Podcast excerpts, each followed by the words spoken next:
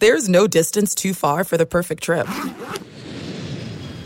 Hi, checking in for. Or the perfect table. Hey, where are you? Coming! And when you get access to Resy Priority Notify with your Amex Platinum card. Hey, this looks amazing! I'm so glad you made it. And travel benefits at fine hotels and resorts booked through Amex Travel. It's worth the trip. That's the powerful backing of American Express. Terms apply. Learn more at americanexpress.com slash with Amex.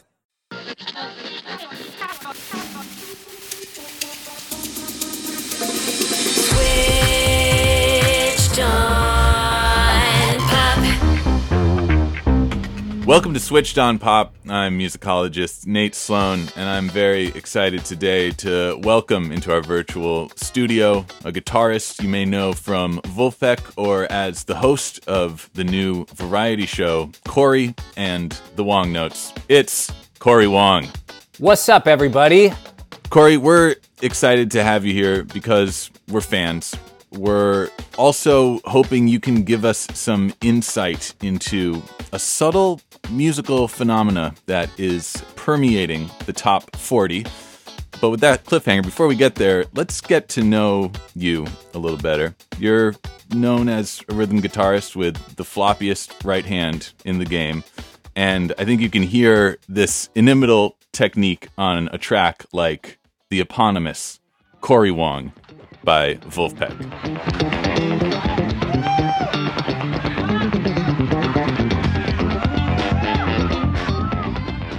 So we have a guest here who is uniquely positioned to uh, enlighten one of the subtler phenomena of, of modern pop that undergirds songs from Doja Cat's "Say So."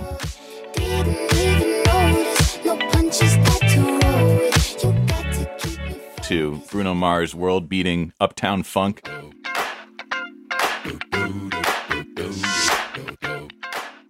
the driving secret ingredient that propels a track forward and into your brain forever. It's rhythm guitar.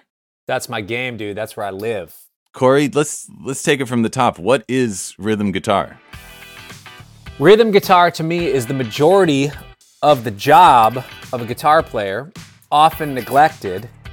Now, Mm. to me, like you said, rhythm guitar is something that propels a song forward when that's called for. Now, of course, the main ingredient for that is the drums and bass and percussion elements, but I think the role of the guitar can be wrapped into that role and can fill the role of like a musical bongo. Hmm. Not that bongos aren't musical on their own, but pitched bongos, pitched tambourine.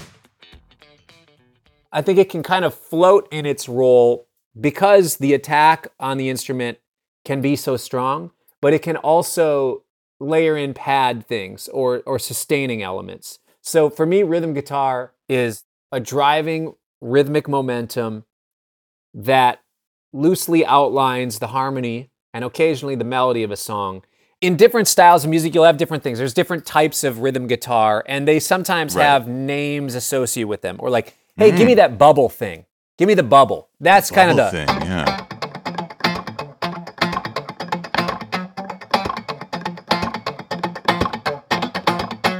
That's kind of a bubble. And then you've you've got something that's more like the Nile Rodgers thing, which is outlining chord changes with rhythm and the chucks in there. The chuck is kind of this thing.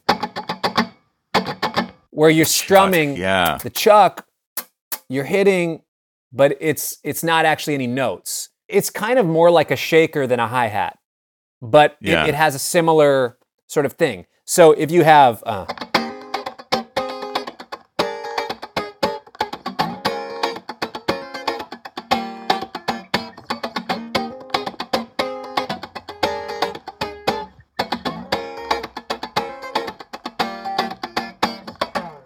So it's got it's a mix of chucks and actual chords.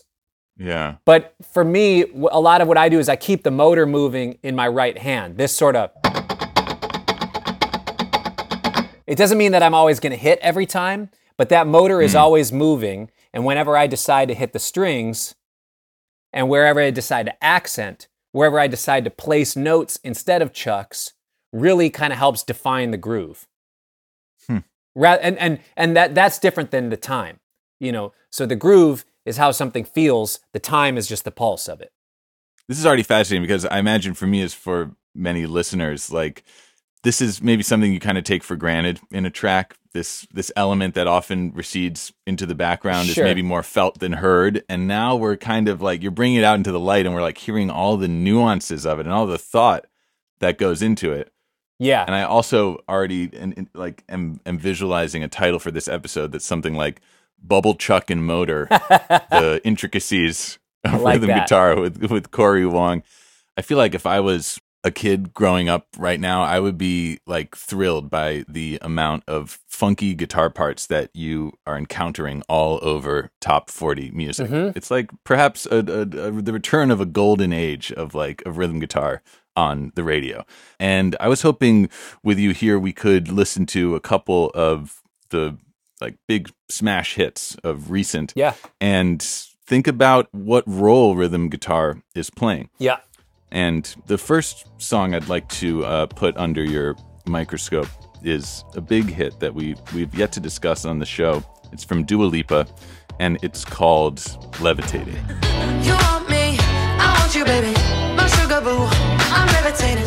The Milky Way, we're renegading. Yeah, yeah, yeah, yeah, yeah. Yeah, that track is amazing. Dua Lipa is incredible. I would like to play for her someday. That would be mm. fun. She, she's just, she's just got a fun book, as they call it in the jazz world. You know, it'd be a fun book to play. But I mean, for that song, so rhythm guitar wise, it stands out because it's a certain texture and it adds a certain thing. Now, there's a lot of ways you could have approached it. It's cool to mm. hear it in the track. So it's basically, if I'm hearing right. right now there's enough other rhythmic momentum happening but you know another approach if you know the, the guitar part could have been Right. and the other thing that she did is she kind of what they did is they kind of took the nile rodgers chord comping thing and they just took out the chucks you know so if they could have gone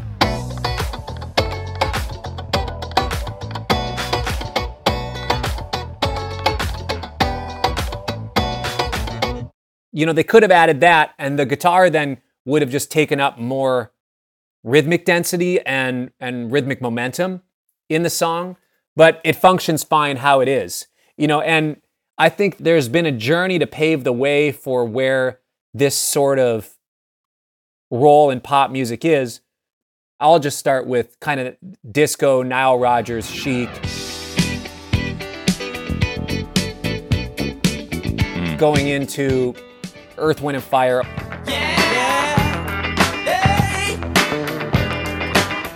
Ohio players.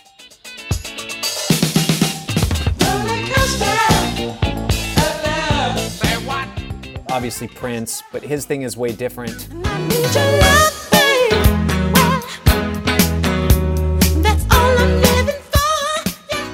And then you have something like mm. Moves Like Jagger or a lot of Maroon 5 stuff, like James Valentine, his playing, like that sort of thing.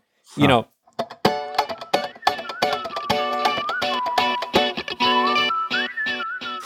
right, right. that's kind of playing the Nile Chuck thing up high. Now, if you took that exact part out, like that part, if you moved it down an octave and took out the chucks, you'd basically be almost at exactly what Dua Lipa's guitar player is playing there. Hmm. So to me, it's, it's all kind of part of the same lineage. That that sort of guitar playing. That's very illuminating. I'm geeking out really hard right now. I like thinking about how all these choices are not made in a vacuum, but are are are are based on all the other musical elements that are present in the track Sure. and what is like the perfect ingredient that will complement all those other ingredients and and bring out their flavor. and every artist every producer's interpretation of those things is very different you know like i've played for some artists and they've said hey give me the nile thing. And i'll play the nile thing exactly and they're like no no no no That's not the Nile thing. The Nile thing is this. I'm like, oh, really? Is it that? Are are you the one that studied rhythm guitar your whole life? like inside my mind, that's what I'm thinking. But I'm not actually saying that out loud. I'm saying, oh, okay, what is it about the Nile Rodgers thing that you're looking for? I think for for any guitar player, any musician in general, when you're communicating with other people, if you are an expert in something, you have to understand that not everybody else is an expert in that, and you have to interpret how much they know about something and what it is that they're actually going for. So when I might think they're going for, they might actually want this. Which is like, okay, that's kind of it. You know, The first being the Nile thing. Yeah. And the second being the Prince thing. kind of. But the Prince thing would actually, it, it's more about the voicing, though. So the Prince thing would actually be mm. more. Whoa, that is the Prince thing. Yeah. Holy, holy cow. So it goes beyond just what the rhythm is and how much subdivision it is. It's also in the voicing. It's like, what's going to give Yeah. you that? And if we take a look at the Prince thing, you mentioned Uptown Funk.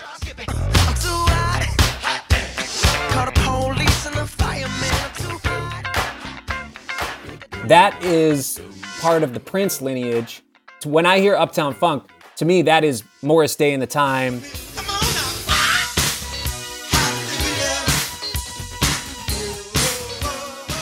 Well, and then it comes from some of the stuff out of Ohio, you know.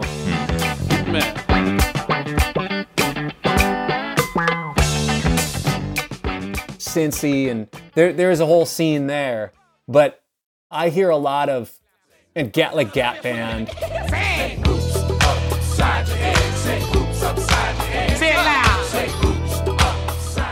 Ohio scene and Minneapolis scene kind of blended together, and that's what I hear in Uptown Funk. But the guitar playing to me is much more of the Prince lineage. And the Prince lineage, hmm. I guess I would start farther back. James Brown,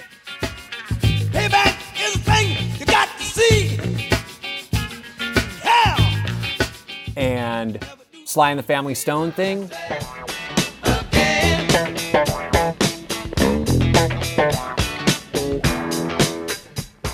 That kind of goes into the Prince realm and then kind of takes off in a bunch of other different realms. But that's kind of, to me, Uptown, like a lot of people would lump the type of playing in Uptown Funk and levitating together. But to me, they come from different lineages of rhythm guitar.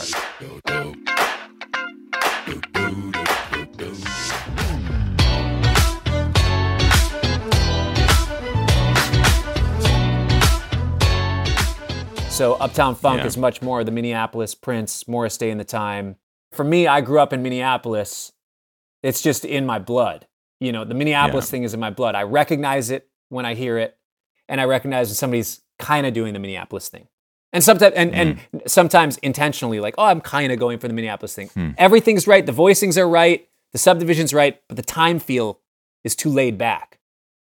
Now, again, what's right or wrong is not necessarily objective. But if you're saying this is the exact Minneapolis thing, there's there's more to consider than voicings and subdivision. And to get the Philly thing, somebody from Minneapolis is going to have to to lean farther back.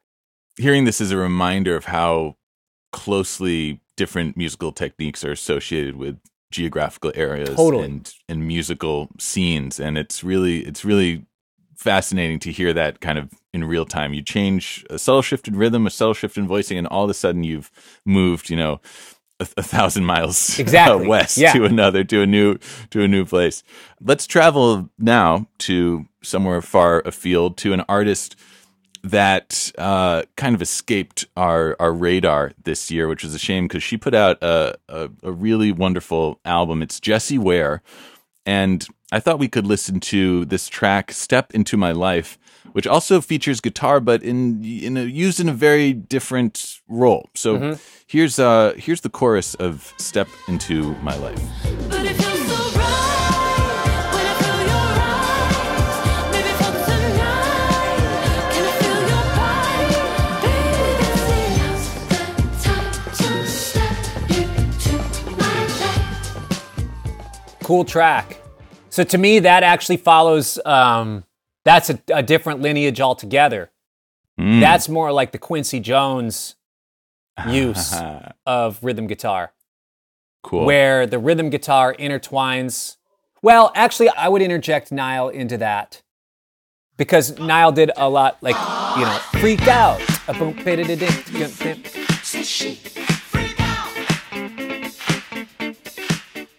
But you know that guitar part in there, that or whatever that is, and then they go to yeah, right, right. see. I'm even adding a little extra to it. a little sauce, yeah. if theirs is just doubling, so it's they're making a musical hook. You know, like like you listen to Stevie Wonder tunes, and there's the vocal hook, and then there's musical hooks, very potently.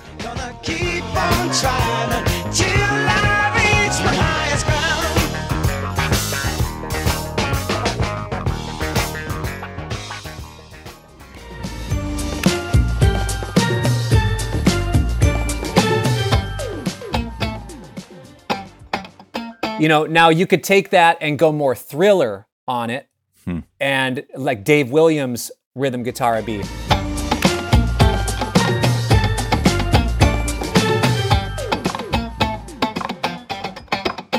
Which to me also it comes from the you know the lineage of like apart from Billie Jean,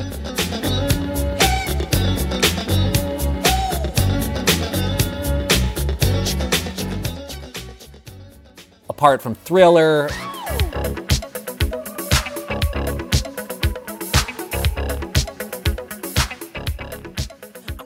you know, there's all these different.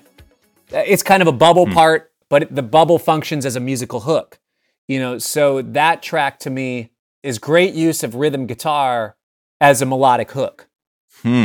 You know, so there's obviously vocal on there, but the rhythm is kind of taking a lead role because it's it's doubling that part as a hook. Right. I, I see that. You hear that on a lot of Quincy tracks that he produced for Michael Jackson. And now I think we need to address head on a name that has already been thrown out a number of times Nile Rodgers, mm-hmm. who, you know, perhaps was the person who reinvigorated an interest in this sound on the top 40 with Daft Punk Yeah, and totally. Pharrell Williams in 2013 with a track like Get Lucky.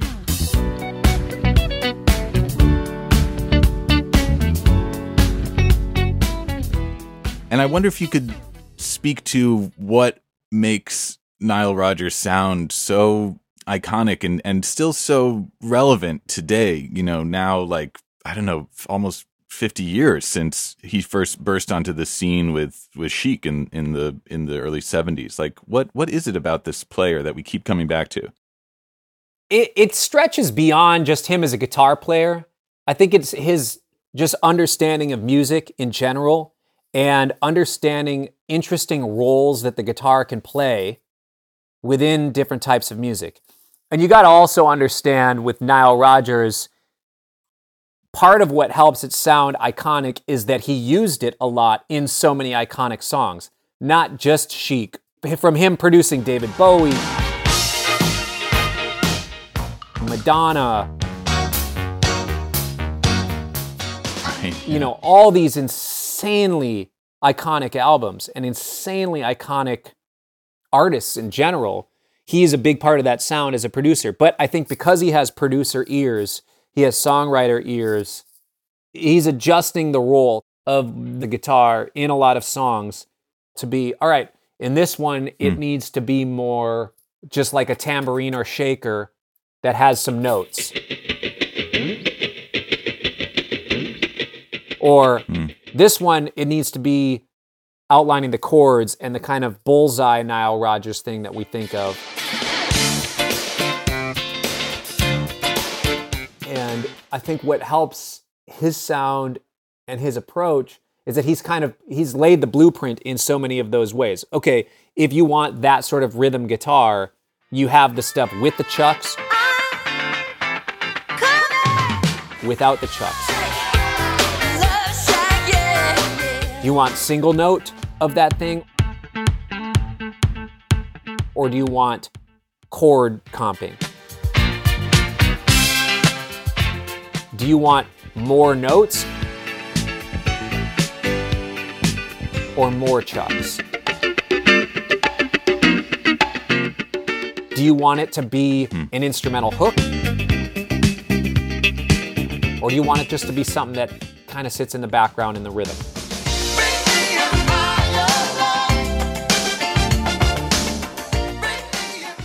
Between everything that he's played on and everything that Quincy has produced, that to me really helped define so many different realms that the rhythm guitar can fit in. And we're not even talking about rock and roll. We're not talking about the rhythm in jazz or Sure. blues. You don't think of rhythm guitar in a, in in a lot of it, but if you look,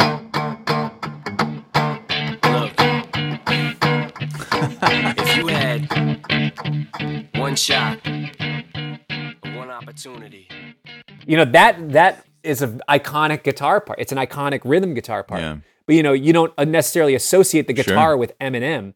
Or like the the beginning of uh, Miley Cyrus's "Party in the USA," perhaps.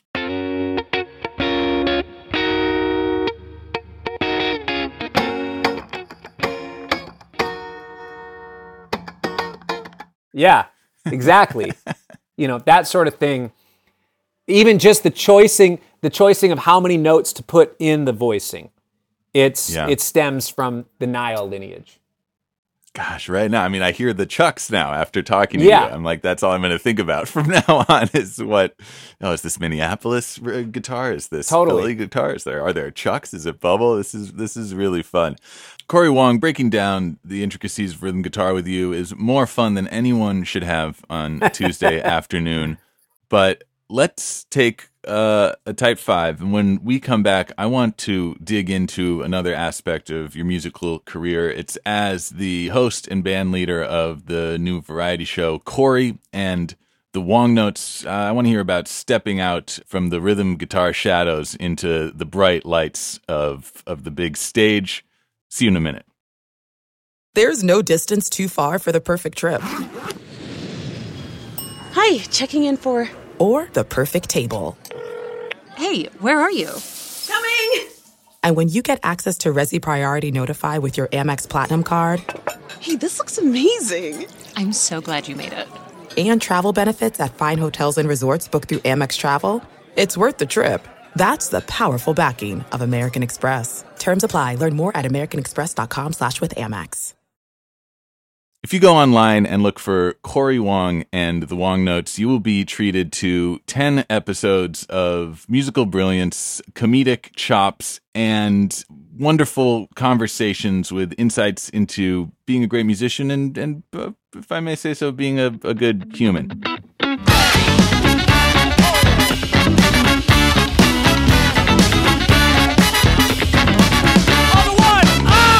Oh, what's up, Internet? I'm Cory, and these are the Wongnotes. This is Cory and the Wong Notes.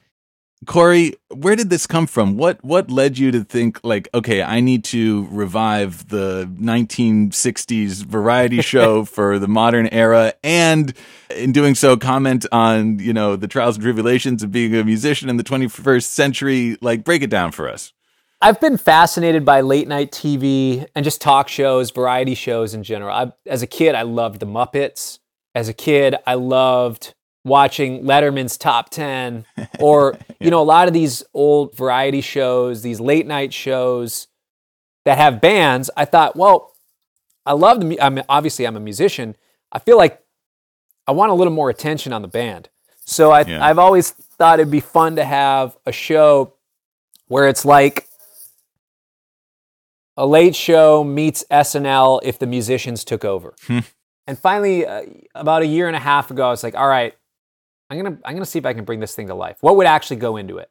So I started scripting ideas for the show flow, ideas for sketches, themes of shows, and just how to slip music in there and keep musical themes happening. And found a team of people to help me kind of formulate those thoughts and scripts together and just went for it and just said Yeah. all right screw it i'm going to do it in coordination with my album because my last several albums what i've done is i go in the studio and i make the album and we'd film it on a phone and you know that's fun and that's kind of Sure. helps point people to the album, get people interested in it, see how we do our process. But I thought, what if this time around it was much higher production? But it's also just like a it's a it's a vehicle to promote my album that I make because in the end, for me, music is the number one thing that I do.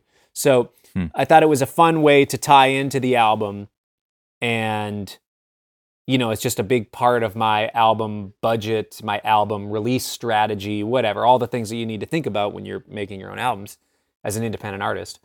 And I just thought to myself, screw it. Let's do it. I have the I, I really want to do it. And I have people around that I know can help me make it happen. So I'm gonna make it happen. I wanted to have a large band, 11 piece band, plus guests on most episodes, and a pretty tight crew. Like, you know, a few people for audio and a few people for video, and then a couple extra hands here and there. But, you know, that's still a, a, a large operation for an independent artist. Yeah. But for me, it's an investment into my career. And more than anything, it's just me finding ways to keep my my creative flower blooming.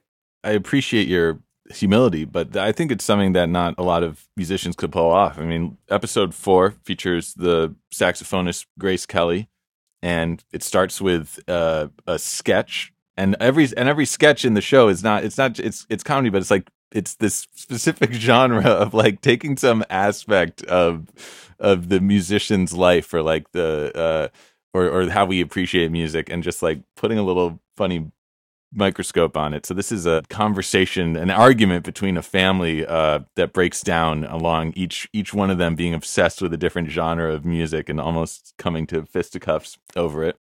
Ska? Cory, I'm telling you this as a guest. We don't say that word in my home. Again!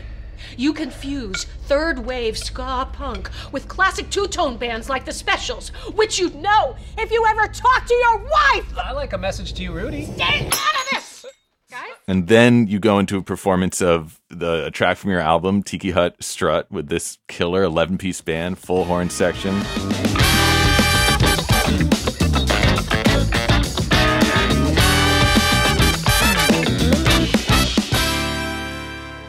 It's just it's it's lights out. And then an interview with with Grace Kelly. I mean, it's like this is this is a this is a big production, Cory. This is uh Yeah. this is ambitious. It's my most ambitious project that I've done. And a lot of people just ask me, like, how do you do this? Like, Yeah. how do you I mean, honestly, the the number one question that I get asked is like, how are you affording this? because you know, I think what's interesting is that you know, and I'll speak candidly here. Um, Sure. not that I haven't throughout this entire interview, but it it seems like you know, in the general eye, in the general public's eye, you're either a starving artist or you are this like multi-millionaire, Hmm. whatever. And people don't Right. allow for there to be a middle ground. Yeah. And you know, for me, I live a pretty simple lifestyle. Like I have a 2008 Toyota Sienna minivan where the the the mirror is kind of at right now being du- it's duct taped to the you know my my mortgage is like twelve hundred dollars you know Yeah. and I live well under my means so I do that because I want to invest in the art that I create and instead of you know like most people when they start to have a successful career rightfully so they start buying nicer things or start living a little more of an extravagant lifestyle. And that's totally fine. That's great. But i think for me what i've felt more comfortable doing is just putting any of my wins back hmm. into my art and into the things that to me feel more fulfilling you know like it'd be great to buy a new car but i don't think Yeah. that's going to really fulfill me. What's going to be more fulfilling is making a project that will live on and that i can feel like i really was able to execute a creative vision no matter what the success level of it is. So i don't know. To, to me yeah not not everybody can pull it off but i don't i think also not a lot of people have the discipline to pull it off both on the side of logistics and just on the side of like, all right, this is really what it's going to take to do this. And here's all the people we need to coordinate. Here's all the things that go into it. But also, Yeah. a lot of the people that I work with are really close friends of mine and they understand where I'm at and they're not charging me, you know, their their insane full day rates for everything. You know, like Sure. when you work with your like some of my friends, they'll ask me to play on something. It's like, I don't know, yeah, we're we're friends. I'll just whatever. Yeah. Pay, whatever your budget is, I'm fine. And some of my of course, So- you have to you have to honor and respect people's time and people's artistry and all that sort of stuff. So yeah, I th- I don't know. I'm rambling on that, but I think you know that's that's a side of the music industry that some people just are uncomfortable talking about. They're uncomfortable talking about the business Yeah. side or the money side, and I think it's important to talk about, it, especially because so many people now are independent artists. How else are you going to learn unless other people are willing to talk about it? I appreciate you sharing that. You know, I hope it's going to encourage other musicians to think ab- about how they could think outside the box as well and, and bring their art off the record, so to speak, and into these new contexts. I also often fantasize about what would happen if Paul Shaffer like took over the Late Show, and that it kind of feels like Yeah. you're you're watching that. Well, and, and also transparently, look, dude, this is now my audition tape for that role. The next time they need hmm. somebody, hopefully my name's in the running. And if, if- do you want to know if I can pull it off or not? Well, see for yourself if you like what I do. If not, that's totally fine. But at least you'll know if I'm the right person. You, you'll you'll get a, a pretty clear idea. If somebody's never Yeah. been a band leader for this sort of thing, and they don't necessarily have an audition tape for it, you're jumping into a little more unknown. Now I'm just kind of letting you know if you are a. So this is good. This is good. We, you know, a lot of late night hosts listen to Switched on Pop religiously. So Good. you've, you know, you're, I think you're definitely reaching the right audience. good. That's actually the only reason I agreed to do this. Yeah, I, I hate talking about rhythm guitar. Clearly, I'm only here to get a gig. Cory Wong, thanks so much for joining us. Anything you want people to know about where to find your art before we go? I'm on all the platforms. You know, it's Spotify, Apple, uh, YouTube, wherever you consume your music. I'm there, most likely.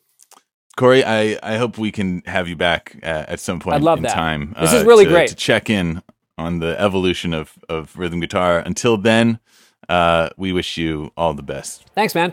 Appreciate it. Switched on Pop is produced by Nate Sloan, Bridget Armstrong, and me, Charlie Harding. We're engineered by Brandon McFarland, illustrations by Iris Gottlieb, and social media by Abby Barr. Our executive producers are Nishat Kurwa and Hannah Rosen. We're a member of the Vox Media Podcast Network and a production of Vulture. You can catch us at Switched on Pop on Twitter and Instagram, where we like to post all kinds of research and extra tidbits from the episode, so follow us there. And we'll be back again next week with a deep dive into some more retro music. Until then, thanks for listening.